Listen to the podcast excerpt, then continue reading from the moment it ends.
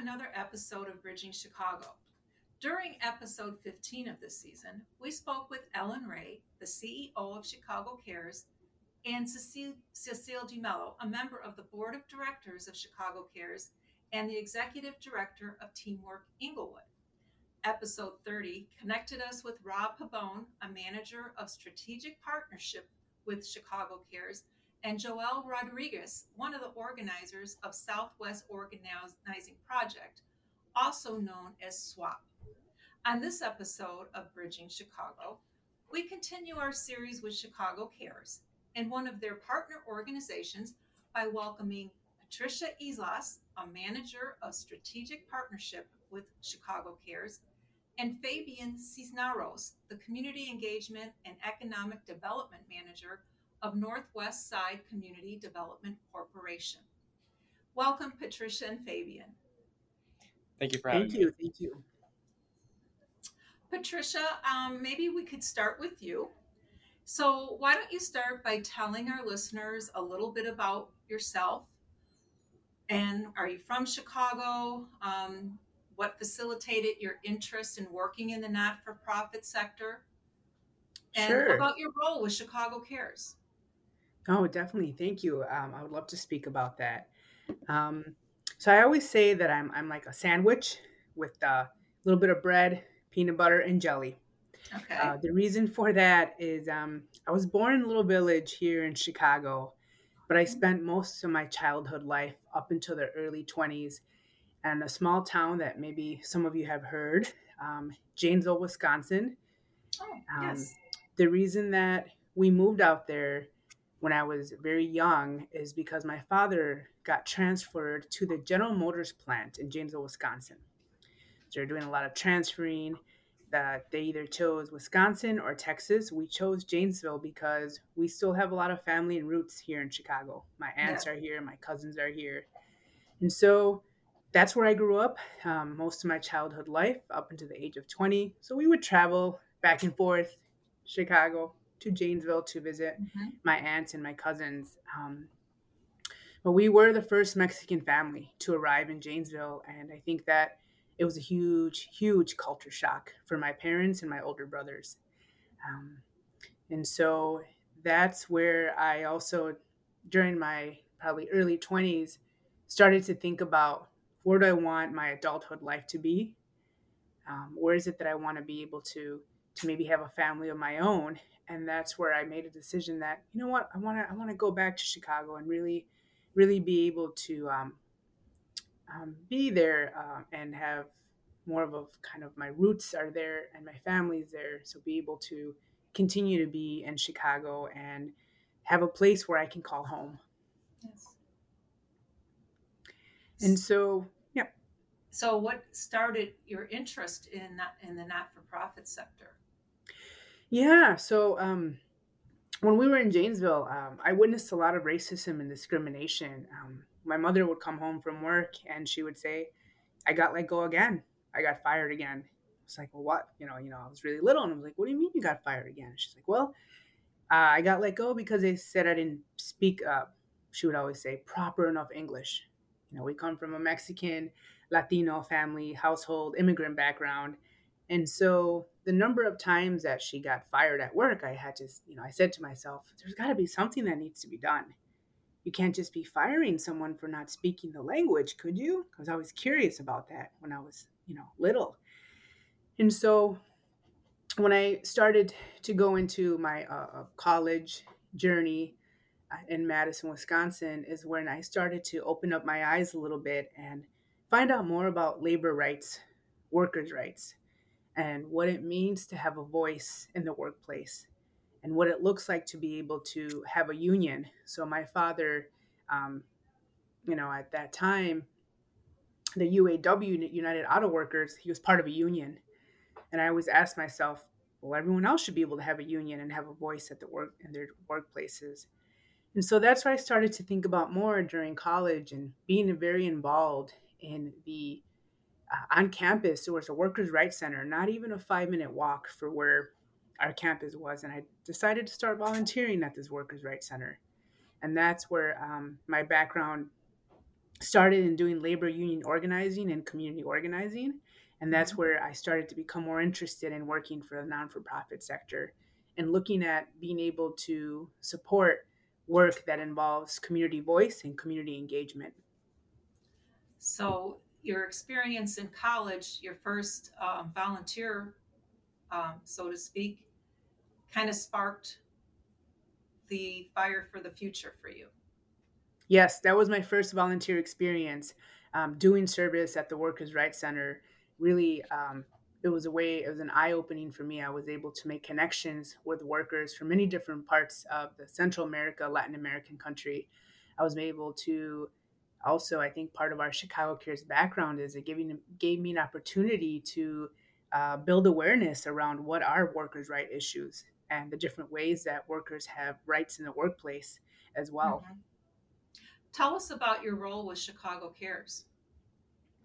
Yeah, so my role at Chicago Cares, I'm the manager of strategic partnerships. So I hold relationships with uh, three different communities. Um, the three are one is in North Lawndale, Hermosa, which is next door to Logan Square, and then our amazing Belmont Cragin neighborhood um, as well. And so at Chicago Cares, it's important to follow our community partners. And so I truly believe in relationship building with our community partners. That's something that we also believe in at Chicago Care. So I build relationships, I hold relationships with these three main neighborhoods in the city of Chicago. Um, and with that, we're able to kind of follow the lead. It's really important to follow the lead of our community partners. I'm, I'm able to be an active listener and Yes. think about ways that we can strategize around some of the work that we could do to support around service with our volunteers.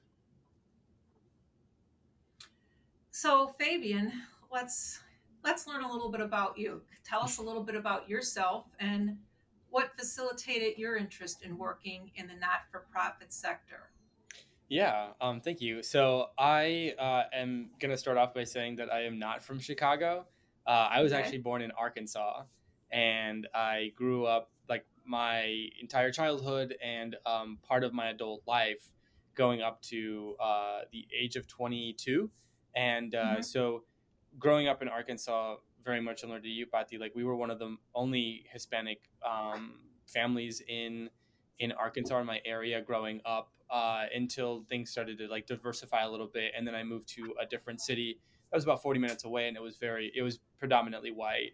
Um, Mhm. And you know, I really like my course of action was originally going to be, and I say this because like the headquarters of Walmart is in in my hometown Bentonville, and so the course of action was just to you know go to college, get a good job at Walmart, and I you know, was in my last semester of the University of Arkansas and just kind of thought, I don't know if this is necessarily what I want to do. And I think in that moment or in the in that time frame, I remember really talking to my mom about like what it was like to go from Mexico to the United States and um, you know, how different, you know, Mexico was to to to where we were living now and like the reasons why she moved there and talking about wanting to create a better life for me and my brother and um, right i think that kind of like reframed like what work is to me is like it doesn't necessarily have to be something that is monetary right and so Right. i actually ended up getting um, a position at what's called the student conservation association and i moved to Mhm. alaska and i was a conservationalist um, and i got to work with uh, us fish and wildlife i from there like was it was jumping off point into um, I guess that technically was like a nonprofit, um, and so I then went to Maryland for a while. I went to Utah um, and worked at Arches National Park. And in those moments, like I was living in my car, just kind of exploring and um, really trying to be as minimal as possible. And But it um, sounds like a great experience. Oh, it, yeah, it was. I mean, uh, the like the views, the landscapes. I mean, a lot of Mhm. them are on my phone, right? They've taken photos of them, but Yeah. they're indescribable. Like I, I don't have the words to like, you know, tell you what it was like to climb up a mountain and see this, this viewpoint. And um, but uh, in that, in those moments, like I really got to just think a lot about, you know, the work Mhm. that I want to do and the the impact that I want to eventually make um, and, and a lot of that stemming from my childhood of like right we didn't have a lot of things growing up. And so like what are you know what are resources or where can you meet people where they're at um, to you know Right. uplift them?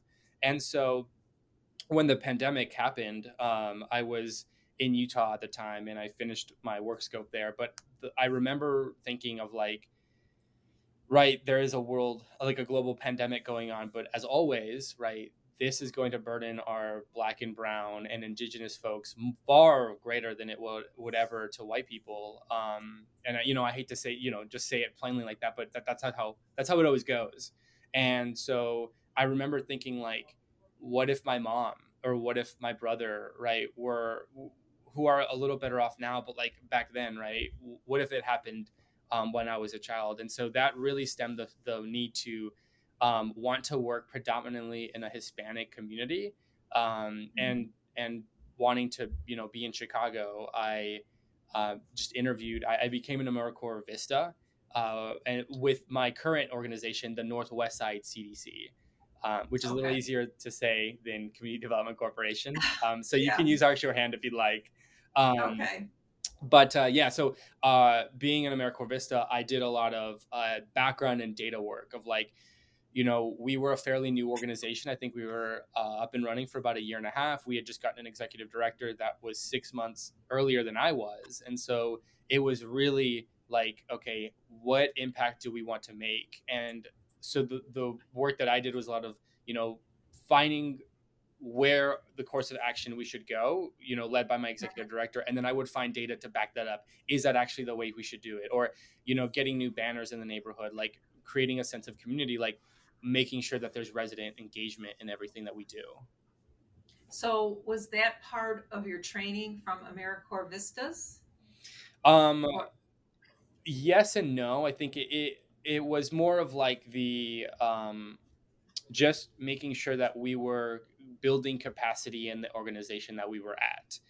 Um, Okay. But really, I do attribute a lot of my professional development and my community uh, organizing experience with the Northwest Side CDC uh, and then our partner organization, the Northwest Center. Okay. hmm So, Fabian, can you tell us more about uh, Northwest Side CDC and its mission? Yeah, absolutely. So um, I think our, our tagline is development without displacement. Um, and we really, our mission is to provide resources to the northwest side of Chicago, but very specifically and very intentionally uh, on Belmont Cragin. And that is Okay. through the use of uh, business advising, um, different resources that we have through classes, through incubators, which we could talk about later, uh, and then also landlords and tenants, uh, and just making sure that both sides know their rights and right Mhm. creating a relationship that is healthy as opposed to one overbearing the other. Um, Right. And so you work with both sides of the both sides of the um, the party, the tenant as well as the landlord. right, yeah, making sure that you know landlords know their responsibilities um, and the Mhm. tenants know their rights.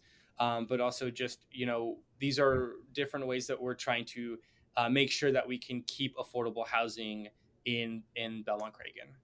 Um, and then Well, tell us a little bit more about the the neighborhood, yeah, absolutely. So where it's located, and and um, you know, are there a lot of businesses? Is it mostly residential? Yeah, absolutely. So um, Belmont Cragin is uh, north of Austin and to the west of Logan Square and Hermosa. Um, we are the largest uh, Latina population in all of Chicago, um, with 82,000 residents. About 80 percent are uh, La- uh, Latina or Hispanic, um, and you know 30 percent of the neighborhood is under the age of 19. Um, and Oh. we are the second highest in um, undocumented, um, you know, residents to Chicago. And so we, um, the work that we do uh, is primarily focused on that uh, Latina population. Um, and it is mainly residential. Um, we do have a mix of uh, a lot of like uh, convenience stores, corner stores, um, but really what has thrived in the last couple of years is restaurants. And I think the reason for that is because Belmont Cragin is so diverse. Like we are not like, um, while we do predominantly have uh, a Mexican population, we like to think of uh, Belmont Cragin as like all of Latin America in one place. We have, okay. you know, it, it is um, majority, so it's about 80% uh, Mexican, but then it's uh, about 10% Puerto Rican, it's 3% Ecuadorian, 3% Guatemalan, 3% Peruvian. Um, and, it, you know, the list goes on and on. We have a lot of Colombian restaurants. We have uh, uh, Salvadorian restaurants. We have Brazilian restaurants. And so, um, you know, we the restaurants that we have in those businesses are very very diverse and so for that reason um, we try to show that to the residents that live here but also uh, any visitors that want to come uh, and just visit and be able to experience something a little different and how do you like showcase your restaurants how do you um, you know let your residents know that the businesses are there and they they need their support yeah, absolutely. Um, and sorry to clarify, are you talking about like how do we do outreach to businesses, or how do we show residents yes. about these existing businesses? Both. Both. Okay. Yeah, absolutely. So you know, a lot of it is um, just going to businesses in in hand or creating relationships with residents that already live here that know of other residents or other businesses and making sure that okay. they know you know hey uh, i heard you have a really good relationship with these businesses can you reach out and can you um, you know here are our cards here is our pamphlets so that you know uh, they know and you can spread the word about the resources that we have um, knowing that again we want to meet people where they're at and so sometimes it's meeting them at their businesses and having meetings there or sometimes it's calling you know it, there's a digital divide in Belmont Cragin, and so email doesn't always work. But we can call, we can text. Um, again, we right. can walk into places, um, and so we really try to be very active in our community or with other community partners who know of relationships to make sure that we are finding these nooks and crannies. And it's the same way with artists that we have. Um, is we work with schools, we work with uh, the park districts, we work with other community residents to see, hey, you know, we are looking to have an event and we would love to have um, a Guatemalan band. So we'll go to Guatemalan restaurants and say, hey, do you do you personally know of anybody that plays music and would like to have this opportunity? Um, so mm-hmm. that's the outreach that we do. But in terms of letting people know, like, oh, there are these businesses, we um, try and create like robust marketing through like uh, we have the Corridor Ambassador Program who are out in the community cleaning, saying hi to businesses, surveying them, just making sure that they have what they need and they feel safe. But they also have a TikTok account and they they create videos for free um, to these residents or to these businesses um, with their permission, of course. And uh, you know, again, meeting them where they're at. They may, the businesses may not have a TikTok account, but Caps does, and so they can take these okay. videos and you know they have a, a robust following. But then with residents, that's kind of where I come in uh, with my with our special events. And so we have like, for example, a Mercado series where we convert unexpected places into uh, one-time activations, um, and we turn them into Latin markets. And so we work with um, retail and uh, small vendors that don't have a storefront. Um, mm-hmm. but they you know have an opportunity to showcase their work and their products to the community we work with artists that uh, may have small gigs, right? But now they get the opportunity to perform to 12, 13, 1400 residents uh, throughout the right. throughout the night. Um, and then our food-based businesses as well, where they might want to explore new ways of you know new revenue streams of like oh maybe I can cater, maybe I can do this, or here's a new product like a, a concha sandwich, which is a concha ice cream, and then a, the second half of the concha on top, right? um, something that we don't know will work or not, but they want to test these out. And so that it's a really nice relationship where residents now get a beautiful community event where they get to experience and just kind of have fun for a night. Um, and then the businesses get to um, try out a product or get their name out. Um, right. And, you know, again, being intentional about how we do things like we do night markets um, because a lot of our residents may work in the mornings or they may work in the mm-hmm. afternoons and so by working it you know later in the night 6 to 10 4 to 10 um, they're able to go home relax grab their families and then you know still be able to experience this event that isn't just in the mornings so you try to accommodate everybody's schedule at some absolutely point. yeah or you know the ones that matter which are our residents right exactly mm-hmm. yeah um, i just wanted to circle back a little bit and yes. um, how does Northwest Side CDC support tenants and and support landlords? What what do you do to to uh, facilitate? Right, absolutely. So we we do have some rental counselors um, who uh, can take cases, and so if a landlord is having a res uh, a tenant that is you know being problematic or that is uh, not you know they may be doing things that are not allowed in their uh, their rental contract or their rental agreement um, then we Mhm. we intake them and we ask and we do ask many many questions to make sure that it's not just a a landlord or a tenant that is mad at the other right we we make sure to actually get both sides and make sure that this is something that you know we might need to intervene in or, or provide support in any way right? Sometimes Right. people just need to vent and they're actually like okay you know what? I may have been you know um, a little bit angry about this. Let me think about this and they solve it. Or it might be yes we do actually need to intervene. Um, again Yes. with uh, we also do uh, hold workshops for both tenants and landlords so that they know their rights and they know their responsibilities in uh, in having these rental units um, and then something that is has been innovative for us is it's illegal to discriminate against Section 8.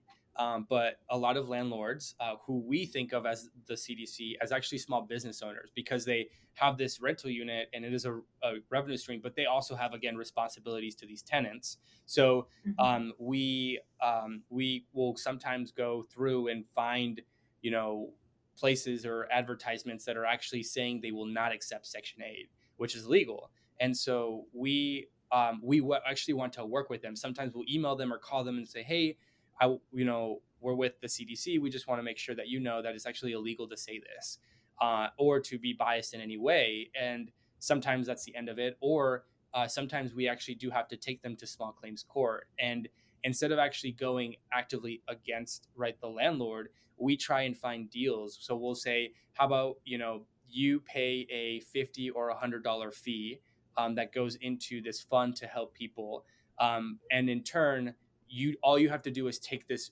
uh, tenant or this um, landlord workshop so that you understand why it's uh, damaging to discriminate against section 8 not only is it illegal right but we also just want Right. to educate them so that they know you know these are people's lives and you're you're affecting it by not you know technically following the rules. Um, and Has so that we been successful?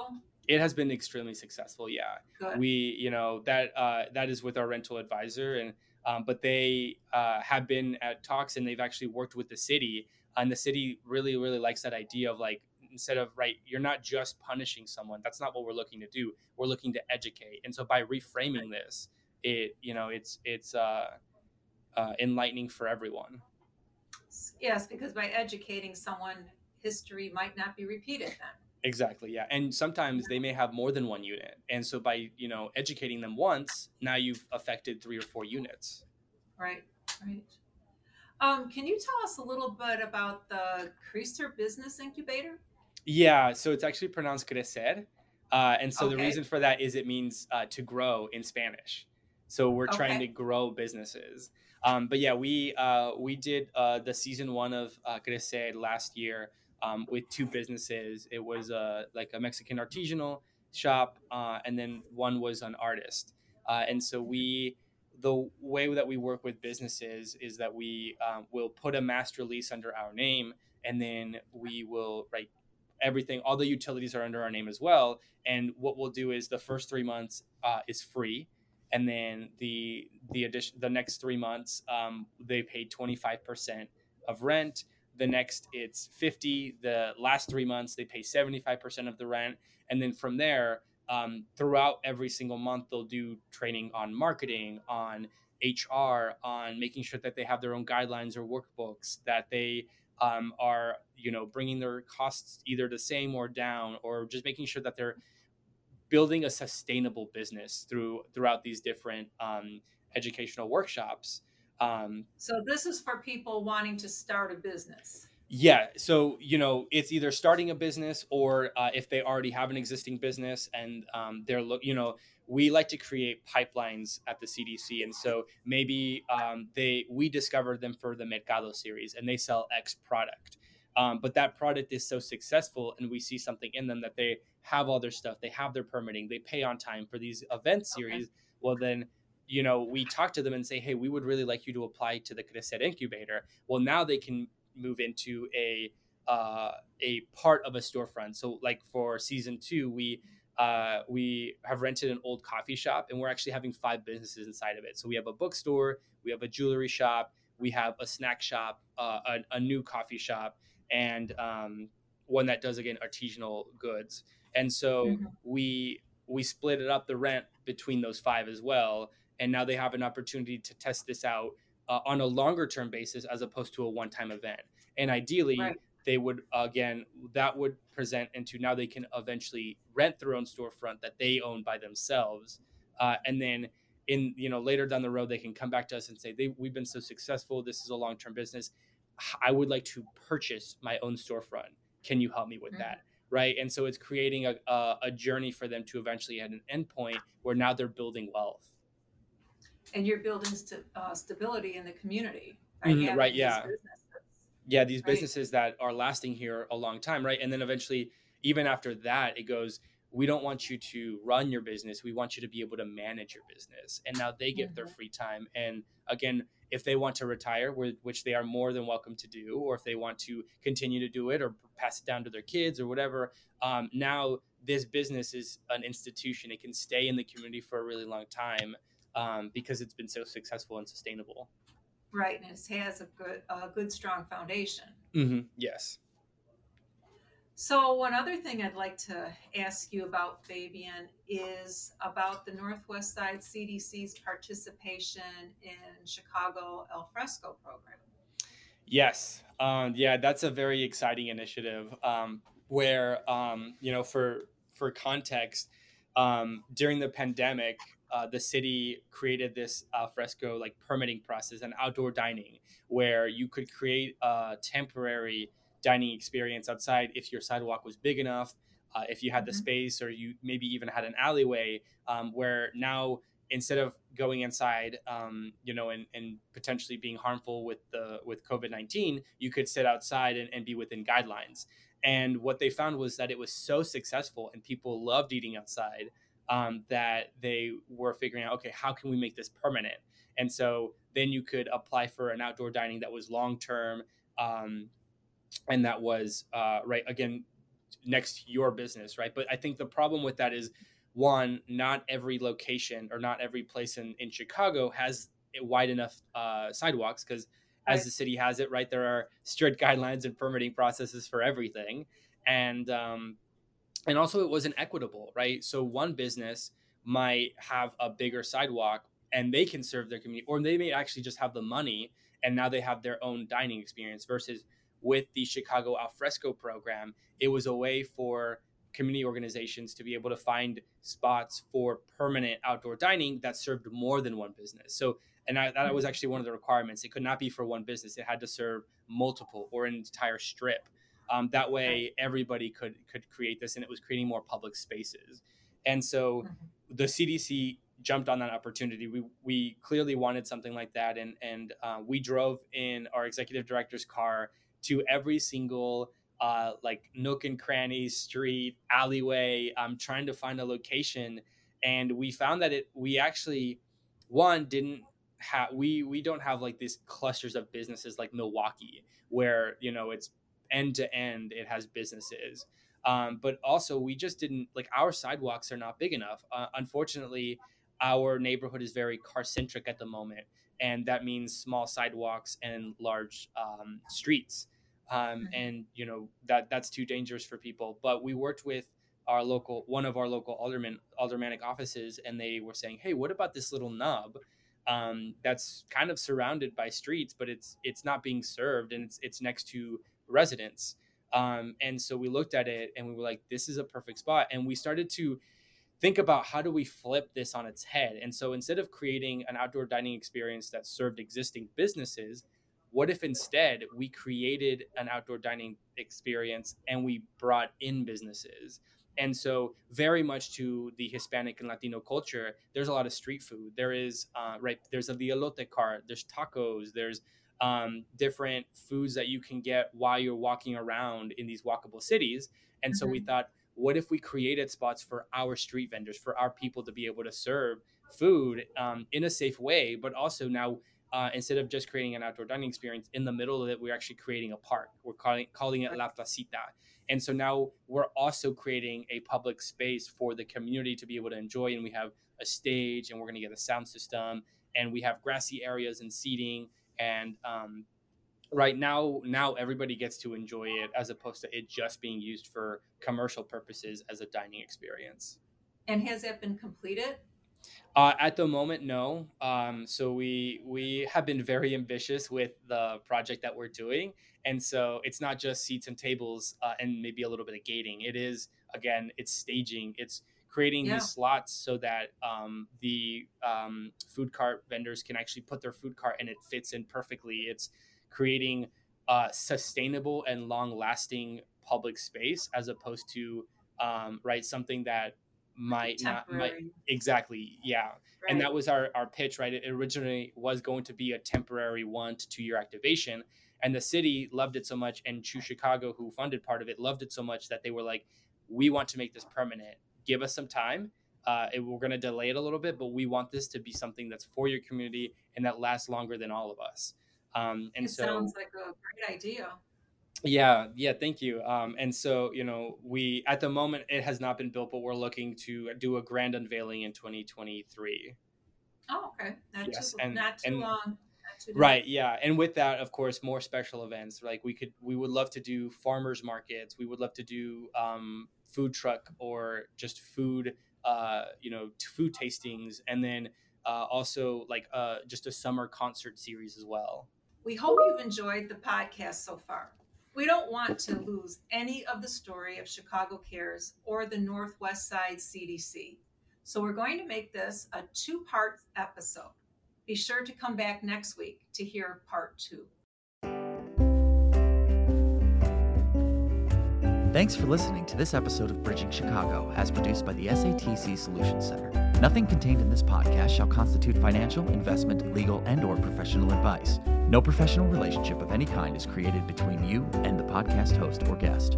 You are urged to speak with your financial, investment, or legal advisors before making any investment or legal decisions. Furthermore, the opinions expressed in this podcast are not necessarily the opinions of SATC Solution Center, SATC Law, or any of its employees. This podcast is created by the hosts and guests' individual capacities.